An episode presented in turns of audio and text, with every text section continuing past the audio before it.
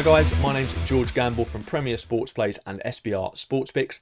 I'm back again to dive into the stats ahead of the Euro 2020 matchups on Tuesday. In this particular video, I'm going to be discussing the last two matches in Group D. But first, I want to know has your opinion changed in terms of who you think is going to go on to win this tournament? What is it that you've seen so far that makes you think they will be the ones to emerge victorious come July? Let me know in the comments. Also, before we begin, please give the video a like, subscribe to the channel, and hit that bell so that you get notified whenever Mayo Media Network releases a new video because you don't want to miss them. Now let's get into the action. First up, we have Croatia against Scotland taking place at Hampden Park. Now, this is a huge game for both sides, and both nations know that only a win will be good enough if they've got a chance of qualifying. And the Tartan Army have played exceptionally well in both games, but haven't managed to pick up a win yet. Meanwhile, you got Croatia, who had to rely on an Ivan Perisic equaliser, a fantastic equaliser, I must say, to spare their blushes against an organised and threatening Czech Republic side. Um, but looking a bit more into Croatia, as I've said, they're a shadow of the side they were in Russia 2018, where they were absolutely brilliant. Um, just look completely, completely different. Um, they played awfully, in my opinion. Um, you know, back in Croatia, fans aren't happy with the, the manager, Zlatko Dalic, and it's hard to believe his side can play any worse uh, than they have so far, to be honest. You know, they are favourites for this one. They're priced up at plus 125, and I can't help but feel it's due to Scotland seeming like minnows and Croatia being one of the former strong footballing nations. You know, that form they had in 2018, the fact that Scotland have not won a game yet, I think they're just looking at that and, and pricing it up that way. But you look at Croatia, um, they've now just won two games in their last 11, and that was at home to Malta and Cyprus. And with all due respect, they're sides that you should be beating. Any top nation should be beating those sides. So, yeah, it's, it's very problematic for Croatia at the moment. They've also failed to score in their last three away matches, losing them all by 1 0 scorelines. And I know technically it says that Croatia at home, but this is being played at Hampden Park, the ancestral home of Scotland. So it's going to be very, very tough for them, especially with all of those Scottish fans still buoyed by that result against England. Um, and looking at Croatia as well, in terms of their kind of chance creation, they've registered just 1.6 expected goals across their opening two games combined.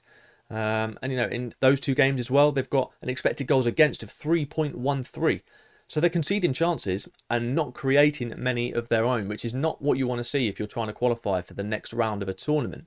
Going to Scotland, they've never lost to Croatia in the five meetings that they've had.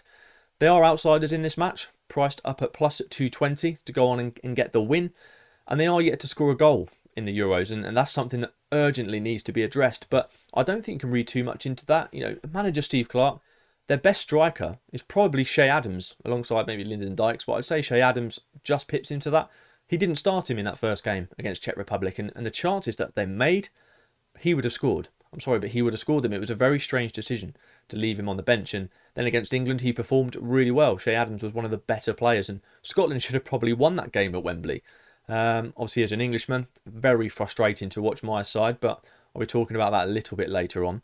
Um, but yeah, the momentum does seem to be with Scotland, so they couldn't have really handpicked a better off form opponent to play their final match in a group with home advantage. And this Croatia side just appears to have plenty of cracks in their armour and can really be got at. And if you watch that game against the Czech Republic, for example, Scotland's chances they created.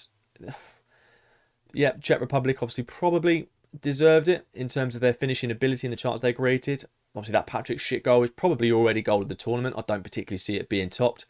But nevertheless, they made those chances, and I think they make chances against Croatia, a very slow, depleted Croatia side, who I think are going to struggle to keep up with the athleticism of Scotland. So the pick that I'm going with, I'm actually going with Scotland double chance, so they need to either win or draw the game, uh, and under three and a half goals, and that's plus 120 on William Hill or Unibet.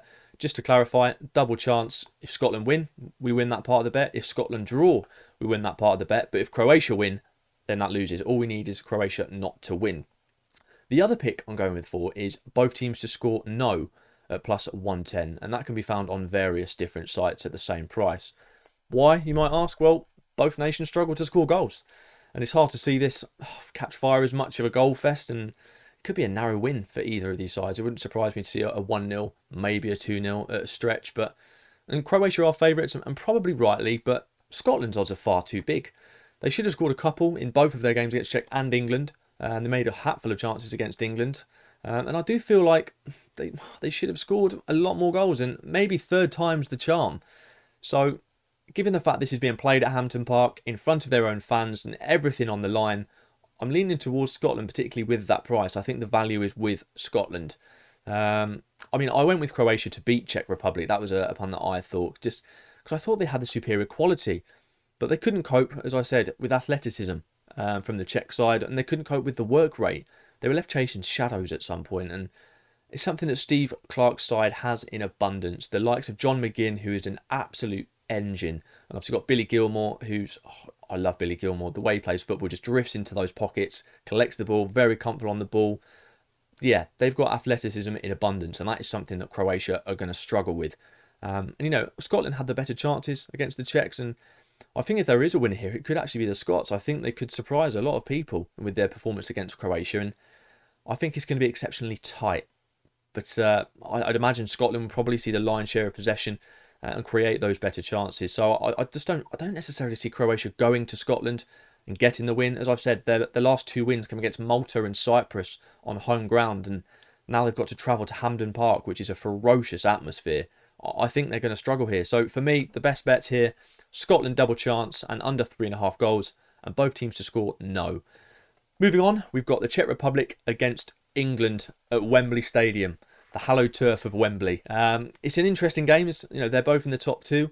Um, they're going to battle it out to see which one's obviously going to qualify where. And you'd argue that the runner-ups probably got the better result, given that the winner of this group will likely play one of France, Germany, or Portugal. However, the runner-up will go head-to-head with the runner-up of Group E, which contains Sweden, Slovakia, Spain, and Poland. Now, as I'm recording this, Spain are playing Poland, so what I'm saying is correct at the time of recording, before some games have been played. Obviously, the parameters of that could completely change by the time this is posted, but nevertheless, the runner up in this group has a potentially easier task in terms of progressing further into the tournament. Looking at the Czech Republic, they have made a superb start to Euro 2020. They've been the surprise package, in my opinion, expertly picking off Scotland when they're against, up against it for large periods of the game, and then under draw against Croatia. Um, they also defeated England in qualification for Euro 2020, and they've got nothing to fear on Tuesday. In fact, under two and a half goals has uh, landed in four of their last five away trips, and they've never beaten England at Wembley. Um, you know, looking at England, Gareth Southgate, you can't really afford another poor performance. Otherwise, things might start to get a little bit toxic towards him. Um, a lot of the media in the UK, pundits, journalists, fans alike, are all kind of gunning for Southgate in terms of his team selection, his is tactical now seeming non-existent? Like why we're leaving some players on the bench that are clearly exactly what we're crying out for, and then taking off our creative talents. Um, so he needs to get it right here. But I do think there will be a lot of changes to this England side um, due to that pressure. I, I, just think Southgate will look at it and think, right, okay, well I need to change something here because that result against Scotland was not good enough, and I, I think they're going to need to if they're going to get the better of the Czechs in this one. Um, before the game against Scotland, England have got on the score sheet in seven straight games. Their last three games in Wembley saw Gareth Southgate side win by a scoreline of 1 0. So it's often very tight, very cagey, with very, very few goals scored. So my pick here is England or draw and under two and a half match goals, and that's minus 119. You can get that on Betfred. Similar to the game before, we need England or draw. It's a double chance bet, so England either to win or the game to be a draw. We just don't want the Czechs to win. And as long as there's under two and a half match goals, this would be a winner. Why? Well, England would probably be better off finishing second.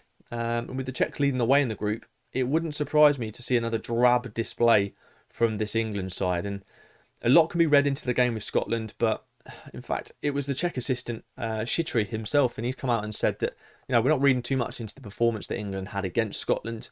It was a derby, and therefore it had its own specific characteristics, which as an Englishman, I do kind of agree with, but it was a very similar display to all the other games that we played. There was, it wasn't like we were rampant against other sides, and against Scotland we struggled because of the occasion. It was largely similar performance. It's, it's perpetual with England that they're low scoring and they struggle.